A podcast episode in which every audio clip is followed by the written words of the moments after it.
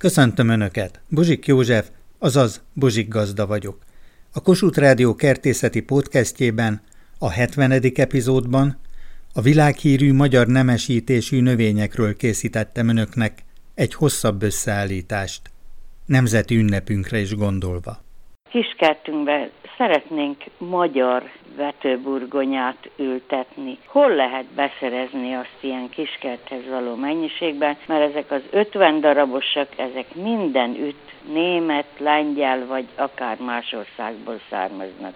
Dr. Polgár Zsolt, a Keszthelyi Burgonyakutatási Központ igazgatója, skót kutatókat is Bécsben meglepett azzal, amikor a vírus ellenálló burgonyák nemesítésére gondoltak a skótok jövő időben, de Magyarországon ez már múlt idő. Így van. Mondja be olyan vetőburgonyának a nevét, ami nem kapja meg a betegséget könnyen. Egy Európai Uniós pályázatban vesznek részt, Mostanságra beérett az a több évtizedes munka, amit elődeink a 60-as évektől kezdődően végeztek itt Magyarországon. Egy olyan egyedi rezisztencia nemesítési programot kezdtek el akkor az országunkban, ami párját ritkító volt, és annak az eredményei igazából most jutnak el a köztudatba. Hiszen a magyar fajták közül egy sor kiugróan magas vírus ellenálló képességgel rendelkezik, és ez azért fontos, mivel több éven keresztül is akár vissza lehet forgatni a vetőburgonyát, és ezzel pedig sok-sok tízezer forintot meg lehet takarítani a termesztő termesztők szempontjából ez egy jó hír. Melyek azok a fajták, amelyek leginkább vírus ellenállóak, kimagaslanak a nemzetközi gyakorlatból, hiszen Európában több mint 500 féle burgonyával kell versenyezni a magyar fajtáknak. De ezt nyugodtan mondhatjuk, hogy ennyire vírusrezisztens fajtái másoknak, mint amilyen a, a magyar fajták nem igen vannak, vagy csak elvétve egy-kettő. Nem csak a vírus ellenállóság, hanem még más rezisztencia tudatosságok is párosulnak a mi fajtáikban. Például burgonyavészsel szembeni ellenállóság, fonálféreggel szembeni rezisztencia, vagy a burgonya varasodással szembeni ellenálló képesség, élettani stresszekkel szembeni ellenálló képesség, tehát a vagy egyenetlen vízellátással szembeni tűrőképesség. Hát magának a Keszte intézetnek van 12 burgonya fajtája a listán, két magántermelőnek van egyébként listán lévő magyar fajtája, és a Nyíregyházi Kutatóintézetnek is van per három fajtája. Ezt összeadjuk, azt mondja, hogy 17 fajta említést érdemel talán a legfontosabb, főleg kis és középtermelői körökben ez a hópehely. Legnagyobb reménységünk, hogy azt kell mondjam, a Balaton Balatoni Rózsa. A burgonyának köszönhetem, hogy Koncsek Tamást megismerhettem. Önellátó kertet hozott létre, és hogy kipróbálta a fajtákat bányamérnöki precizitással, hogy a magyar fajták mellett tette le a voksot. Körülbelül 30 éve kertészkedem. Kezdetben először a holland fajták, szinte akkor más nem is lehetett hozzájutni, csak a holland Kondor, De ezért Kleopátra. Meg Agria.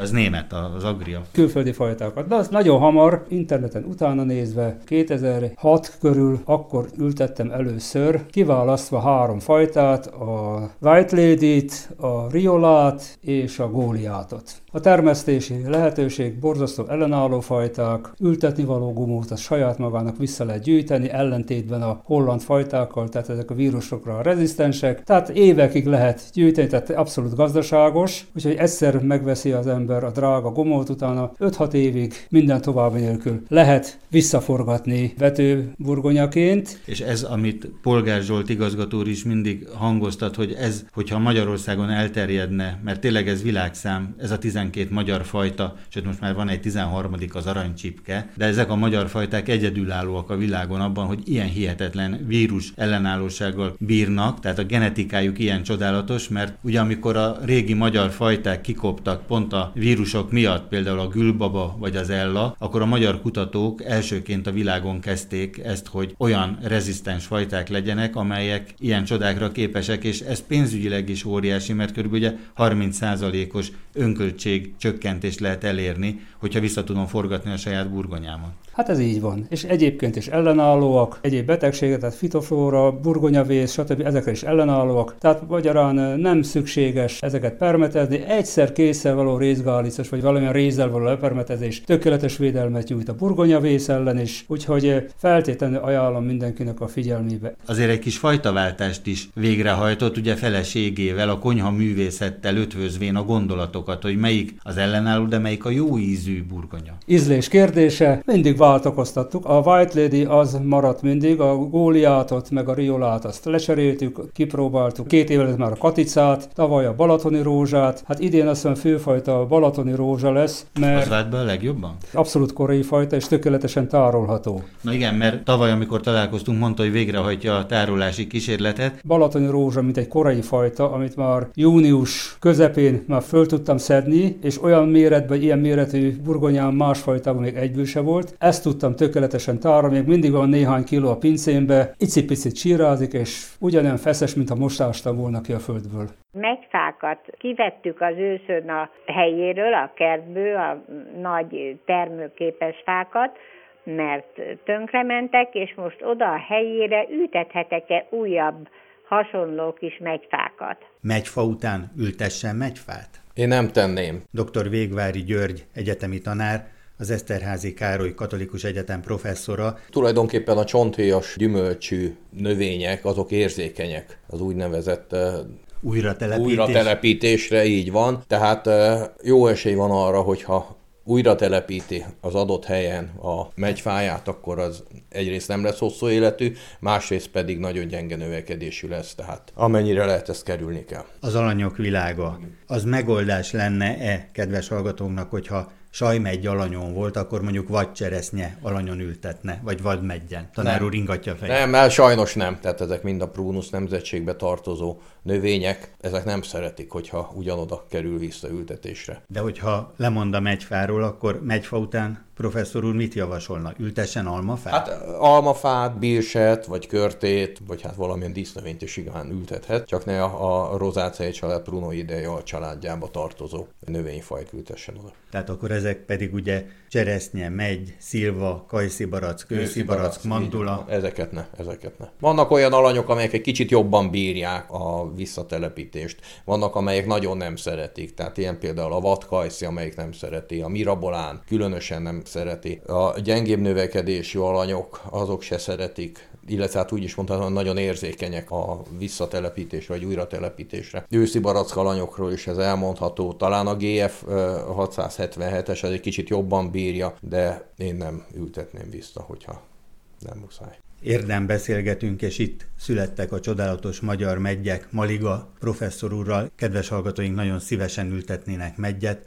Professzor úr milyen megyfajtákra hívja fel a figyelmet? Igen, hát nagyon örülök, hogy szóba került eh, Maliga Pálnak a neve. Ő világra szóló megynemesítési programot indított el. Amerikai Egyesült Államokban is termesztik az ő fajtáit. Én úgy gondolom, hogy a, a legjobb fajtája még mindig az érdi bőtermő, mind a mellett, hogy vannak hibái is. De hát ugye tökéletes nincsen semmiből se. Nagyon oda kell figyelni a növényvédelmére és a korona kialakítására, mert könnyen széthasad a korona. Tehát amikor az ember erülteti a csemetét, akkor úgy kell a koronát kialakítani, hogy a vázágak azok ne egy pontból, vagy ne közel egy pontból induljanak, hanem legyen köztük elegendő távolság, és akkor jó eséllyel hosszú életű lesz ez a fa. De a monélia nevezetű gomba az sajnos megtámadja és érzékeny is rá, úgyhogy ha nincsen megfelelő növényvédelem ebben részesítve virágzáskor, tehát virágzáskor kell gombaölőszerekkel kezelni, akkor ennek nagyon súlyos következményei lehetnek. Édes testvére az érdi bőtermőnek ugyanabból a kombinációból származik a meteor korai. Nekem kedves fajta, de ugye gyümölcs méretben például azért elmarad lényegesen az érdi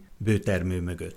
Hát ez így van. De nagy előnye, hogy korai fajta, tehát korábban terem. A színe se olyan, mint az érdi bőtermőjé, kisebb a gyümölcse is, de mind a mellett egy jó fajta, úgyhogy ezzel is lehet próbálkozni. A gondom az, hogy Érparkvárosi telkemen az összes érdi bőtermő megyfám tönkrement a permetezések ellenére a monília tönkretette. Az a kérdésem, hogy van-e olyan megyfa, amelyik a moníliának, a gombabetegségeknek jobban ellenáll, kevesebb permetezést igényel. Az érdi bőtermő nevű megyfajta hazánk egyik első számú öntermékei rendszeresen és bőven termő fajtája. Édes megynek is nevezik gyakran a piacon, de virágzási ideje sajnos egybeesik a legnagyobb virágmonilia támadásokkal, ezért ha nem védekezünk virágzás idején monilia ölőszerekkel, akkor sajnos a fa igen hamar elpusztul. Ez a fajta is jól megvédhető azonban, ezt láttam Keresztes Ferenc növényvédő szakmérnöknél, amikor érdi bőtermő ültetvényeket néztünk. Ugyanakkor vannak olyan megy megyek, amelyek genetikailag jelentős ellenálló képességet mutatnak. Ebből a szempontból kiemelkedik a csengődi, ennek korábbi neve csengődi csokros volt, és ilyen a Feketicsi megy. Apostol János nemesítő nevéhez fűződik a csengődi állami minősítése és felfedezése, ugyanígy a Feketicsi megy Szerbiában tűnt ki Monilia ellenálló képességével, és Apostol János nemesítő közreműködik abban is, hogy ebből a délvidéki tájfajtából a legjobb változatok kerüljenek minősítésre. Ilyen Feketicsi megy már eljutott azonban például Szegedre is, évekkel ezelőtt egyik kedves hallgatón küldött ebből az ellenálló megyből termést is szerkesztőségünkhöz. Érdekesség, hogy az újfehértói fürtös nevű jeles magyar fajta sokkal kevésbé fertőződik meg a moniliával, jó lehet permetezés nélkül ezt a fajtát sem lehet termeszteni, de a termesztői tapasztalat mégis azt mutatja, hogy egy olyan fajta, amelyik számításba jöhet, ha a monilia ellenállóságra gondolunk. Tehát ellenállóságról beszélünk, és nem rezisztenciáról. Egyébként az érdi bőtermő testvére a Meteor korai nevű fajta, van olyan fajta, fajta leírás, amelyik monília ellenállónak nevezi, de sajnos ezt is védeni kell virágzás idején, tehát ez a fajta leírás ebből a szempontból téves. Mindig figyelnünk kell arra, hogy olyan monília ülőszereket válasszunk, amelyek méhekre nem veszélyesek, tehát a méh kimélő technológiát alkalmazzuk. Tehát még egyszer összefoglalva, a csengődi és a feketicsi megyek jelenthetik a legjobb genetikai megoldást, ezen kívül azonban az újfehértói fürtös és a meteor korai is olyan megyfajták lehetnek, természetesen a teljesség igénye nélkül, amelyek számításba jöhetnek, ha fajtát akarunk váltani. A csengődi, az újfehértói fürtös és a meteor korai a hazai faiskolákból beszerezhetőek.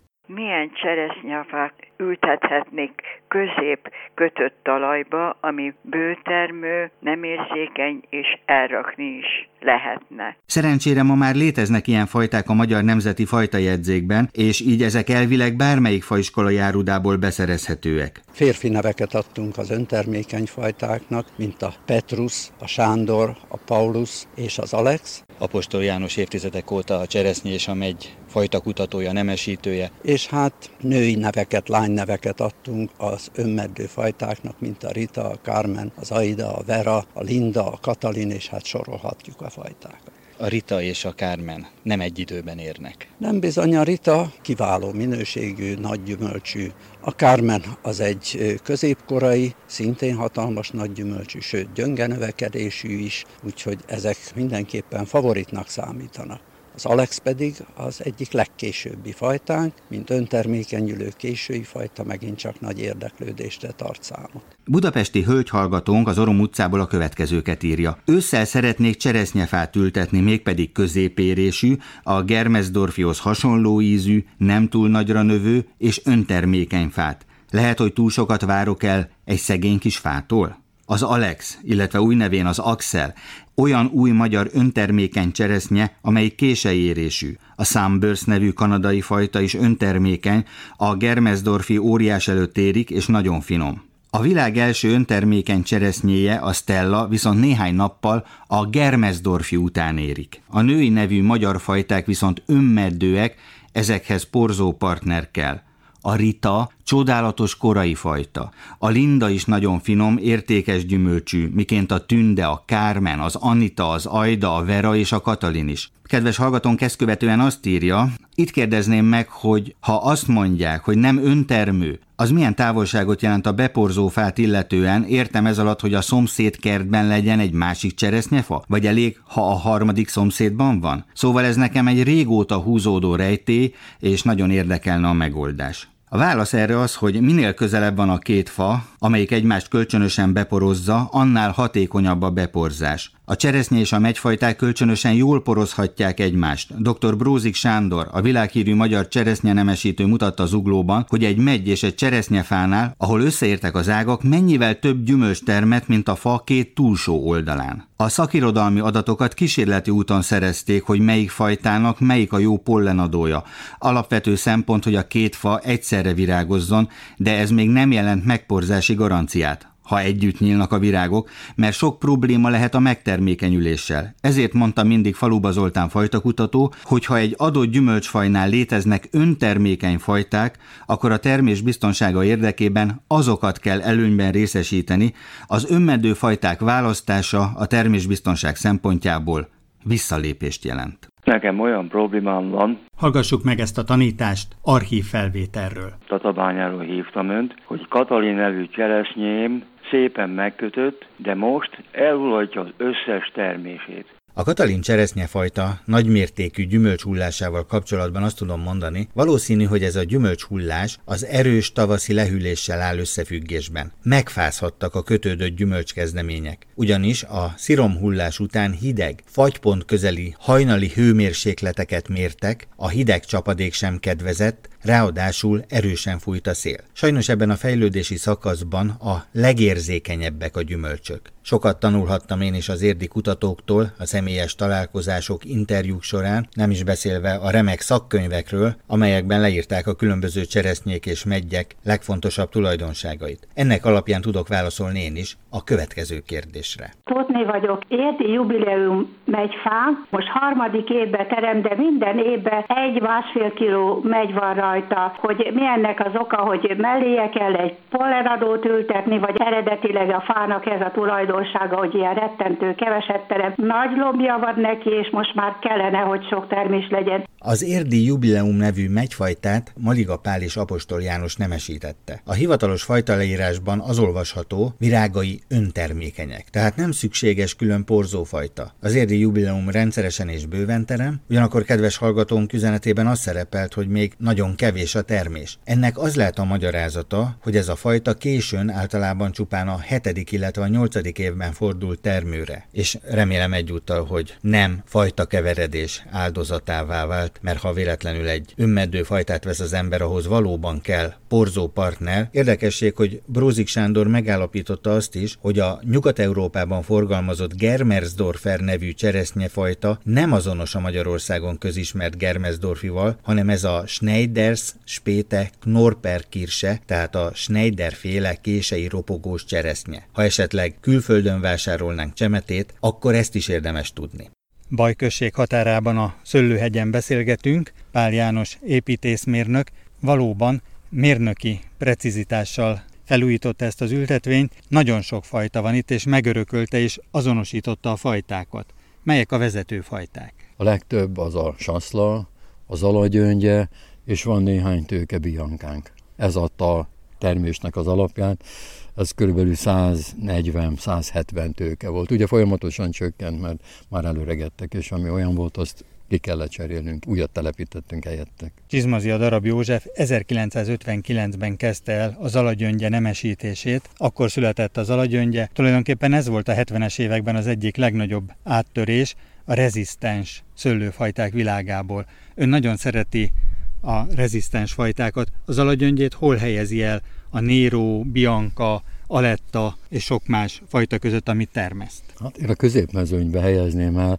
mert még a biankánk szinte minden betegséget túlél, még eddig nem találkoztunk semmilyen károsítással, se peronoszpórával, se a liszharmattal, a két legkomolyabban. A zalagyöngyét nem nagy mértékben, mert azt külön figyelünk rá, a liszharmat majdnem minden évben egy kicsit elkapja. Abban az időben, amikor állami minősítést kapott, akkor kettős hasznosítású szőlő volt, lehetett csemegézni is, meg lehetett bort is készíteni belőle, vezető pesgő alapanyag volt, de aztán át kellett sorolni a fehér borszőlők kategóriájába, hogy önállóan zalagyöngyebort lehessen belőle készíteni, ami nagyon érdekes volt, hogy Csizmazia darab József, amikor megkapta a Magyar Örökség díjat, akkor zalagyöngye borral kocintottak az egészségére. Nagyon kellemes, gyümölcsös illatú. Erdélyben voltunk februárban, és ott egy barátomnál láttam, hogy hordóban érlelte a zalagyöngyének a harmadik hasznosítását, amit pálinkának hívunk.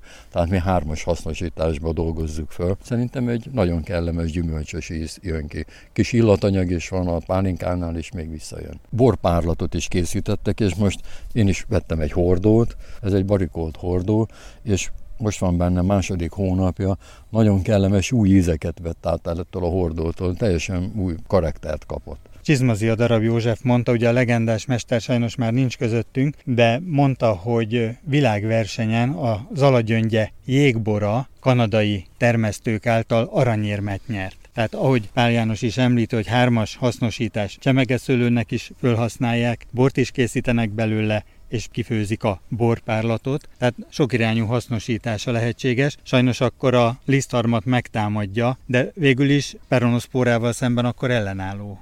A peronoszpórával szerintem itt nálunk teljesen ellenálló volt. Gyönyörű, hatalmas fürtök vannak. Amikor megvettük ezt a kertet, akkor a szomszédaink mondták, nem értik, hogy hogy lehet, hogy akkora hatalmas nagy fürtök teremnek rajta, nagyon bő termő. Egyszerűen cikszalagokat tekertem a tőkéknek az aljára, és onnan, amikor megyek, a permetezésnél ez nagyon nagy segítség, még a születnél is, hogy azt látom, hogy ha egy kék színű szalag van rajta, na az az alagyöngye, akkor oda kell a lisztharmat. Elleni még itt mellette levő sorba bianka van, ezt kihagyom ilyenkor, hogy minél közelebb kerüljek, ha nem is a bioszőlőhöz, de egy ilyen értékesebb kevés mérget tartalmazó anyaghoz. A szőlőfajták mögött ott állnak a nemesítők, és Csizmazi a darab József fajtái, az alagyöngye, a bianca, a néró, az aletta, amely itt van önnél, és Kozma professzor úr fajtái közül, ahogy mutatta a listát, például a palatina, amelynek augusztusi muskotáj volt a neve, tehát a magyar szőlőnemesítők megelőzték korukat azzal, hogy környezetbarát, ellenálló szőlőket nemesítettek, amelyek tényleg maximum két-három permetezéssel megvédhetőek. Bólint. Igen, ez tényleg így van. Van olyan év, hogy ez a két-három permetezés ez bőven elegendő, hogy ezek szinte százszázalékos minden betegségtől mentes termést hozzanak. Mert itt vannak a hagyományos fajták, hogy említette a saszla is, tehát akkor össze lehet hasonlítani, hogy melyiknek milyen az ellenálló képessége, és melyik milyen betegségre fogékony. És ugye a környezetbarát gazdálkodás, az, hogy nem érgezzük a környezetünket, amikor egy adott szőlőfajta a génjeiben hordozza az ellenálló képességet, az a legjobb a kert vásárlása után, amikor elkezdtük a kert fölújítását, a gyümölcsfákat és a szőlőit is, akkor jellemzően a júliustól novemberi vagy október végéig való folyamatos gyümölcsre gondoltunk, illetve arra, hogy a minél több rezisztens fajtát hozzunk be. Tehát szerintem három általunk telepített szőlő kivételével olyan 21 fajta szőlőnk van, a többi mind valamilyen szinten rezisztens. Van olyan is, ami nem magyar, hanem német, a Főnix például egyáltalán nem kell permetezni, és megmarad egészségesnek.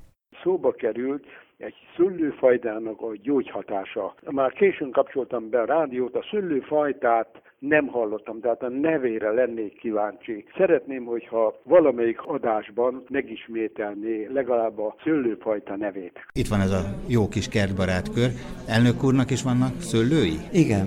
Most ültettem már Nérót is, de az még nagyon kicsi. Titkár most... úrtól kapta, mert itt idehozta ezt a gyönyörű fürtöt, tehát erre hát büszke. Ő, ő áradozott róla, és voltam kint a kertjében, ezt láttam, hogy milyen szőlői vannak, úgyhogy örülök neki, hogy együtt csináljuk csináljuk a dolgot, mert... Óriási sikert aratott ez a szőlőfajta Németországban, Svájcban és Ausztriában. A gyógyászati értékeit is kiemelik, ugyanis a resveratrol tartalma ez nagyon magas. Szívbetegségekre hallottam és olvastam, hogy bizonyos vörösbor fajta szőlők, különösképpen a magja és a héjában olyan anyagok vannak, amely a szívinfarktus csökkenti, és a szívbetegségekre nagyon jó és alkalmas arra, hogy ebből fogyasszunk. Most, ahogy említette a magot, egyik kedves hallgatón kérdezte, fehér szőlőmag vagy a piros szőlőmaga jobb, és használható-e, és milyen betegségre jó? Van-e különbség a vörösborszőlő magja és a fehérborszőlő magja között? Titkár úr, hogy olvasta? Én azt hallottam és azt olvastam, hogy a vörös szőlőnek a magja, de hogy minden vörös szőlőnek-e, nem tudom, de többek között ebben a Mercárbát könyvben is van erről írva. Több helyen foglalkoznak vele. Kérdezi kedves hallgatónk, hogy nem tud belőle olajat préselni, de hogy megszárítja, megörli, megdarálja, hát ugye nagyon finoman, mint egy malom egész Én porrák. kávé darálón daráltam meg a szőlőmagot. És akkor fogyasztja rendszeresen? Hát nem rendszeresen, de most elhatároztam, hogy rendszeresen fogom fogyasztani, mert külön választottam a kék szőlőket, és annak a magja az ilyen erjesztésnél leül az aljára, és külön lehet választani jól a szőlő magot a héjtól. És akkor megszárítja? Igen, megszárítom, és utána megörlöm, és azt egy kis kanállal az ember Eszeg. Naponta egyszer, vagy háromszor egyszer? Egyszer, egyszer. Most volt egy könyvbemutató, és igazgató itt a neves publikumot körbevezette, és most külön interjút adott műsorunknak, és említette, hogy ezek a hatalmas ginkófák, ezek látták a forradalmat.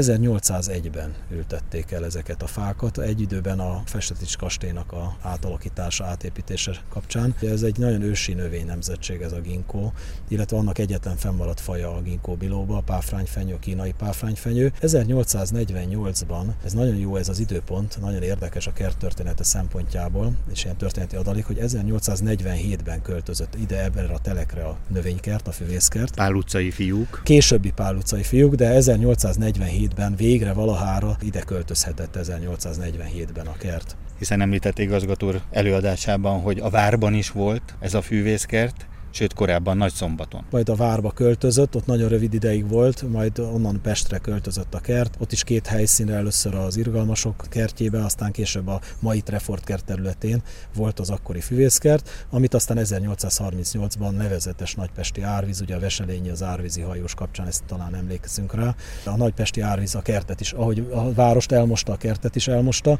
Itt mutatta igazgató úr korábban, hogy hol volt a víz. Ahogy említette, a nagykörút az egy Dunaholtág volt. Igen, a nagykörutat később töltik föl, addig egy ilyen lassan folyó, de inkább Duna holtág volt, vagy állóvíznek is nevezhetjük, viszont a Duna így fel tudott duzzadni egészen idáig.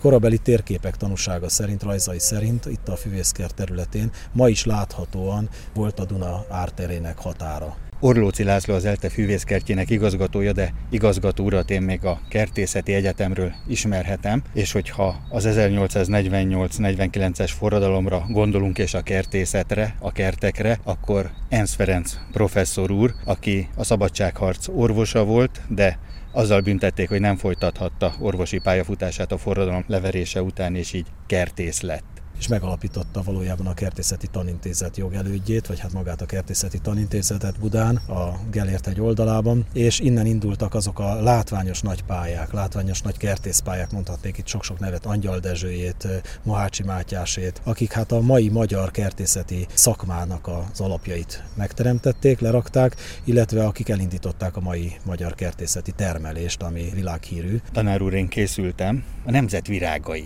Beütöttem a keresőbe, de egy olyan könyvet találtam, ahol a legendás magyar hölgyeket szedték csokorba, nem pedig a forradalom virágait. És gondolhatunk Márk Gergelyre is, hiszen itt a fűvészkertben itt állunk Márk Gergely rózsái mellett. Nagyon sok tábornoknak, vértanúnak állított emléket rózsanevekkel. Mivel a forradalomhoz nem fűződik olyan jellegzetes növény, mint más forradalmakhoz, talán köszönhető annak is, hogy korán volt még. Ha az időjárás nézzük, ugye egy március 15-e az virág szempontjából, akkoriban még hajtató kertészet nem volt, tehát ilyen értelemben nem nagyon volt virágzó növény. Azonban ismervén a forradalom résztvevőit, többek között például ugye a nagy költőnket, Petőfi Sándort, aki nagyon sok virágot megénekelt költeményeiben, akár több virágot is mondhatnánk ennek, de a rózsa, mint egy jelkép növény, általában a rózsa nagyon sok helyen megjelenik, ugye ha más nem mondok, akkor a csákó rózsa, a sisak rózsa, általában a katonai öltözetben is megjelent sokszor a rózsa forma, sőt, hát nem szabad megfelejtkezni magáról a kokárdáról, mert a kokárda is egy virágképet mutat, ha így nézzük. Ugye az olasz származás, a trikolor és a magyar színek ugyanazok,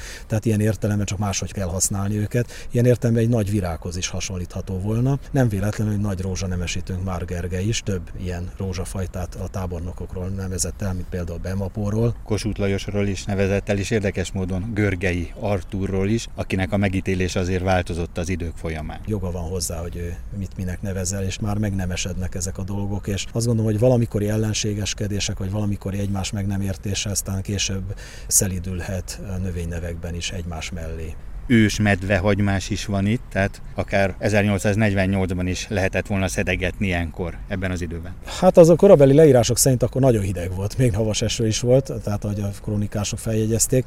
Azonban ez a terület akkor a forradalomnak az eseményeiben nem került be. Ellentétben viszont az egyéb területek, ami a Pál utcai fiúba ugye meg van említve a füvészkert mellett, mint főhelyszín a múzeumkert például, hát az már ugye kifejezetten a, a forradalom egyik fő helyszínének számított. A múzeumkert azért azért elég sokszor átalakult, és hát a növényvilága az sokszor áldozatul esett a sokszori átépítkezésnek, meg átalakításoknak.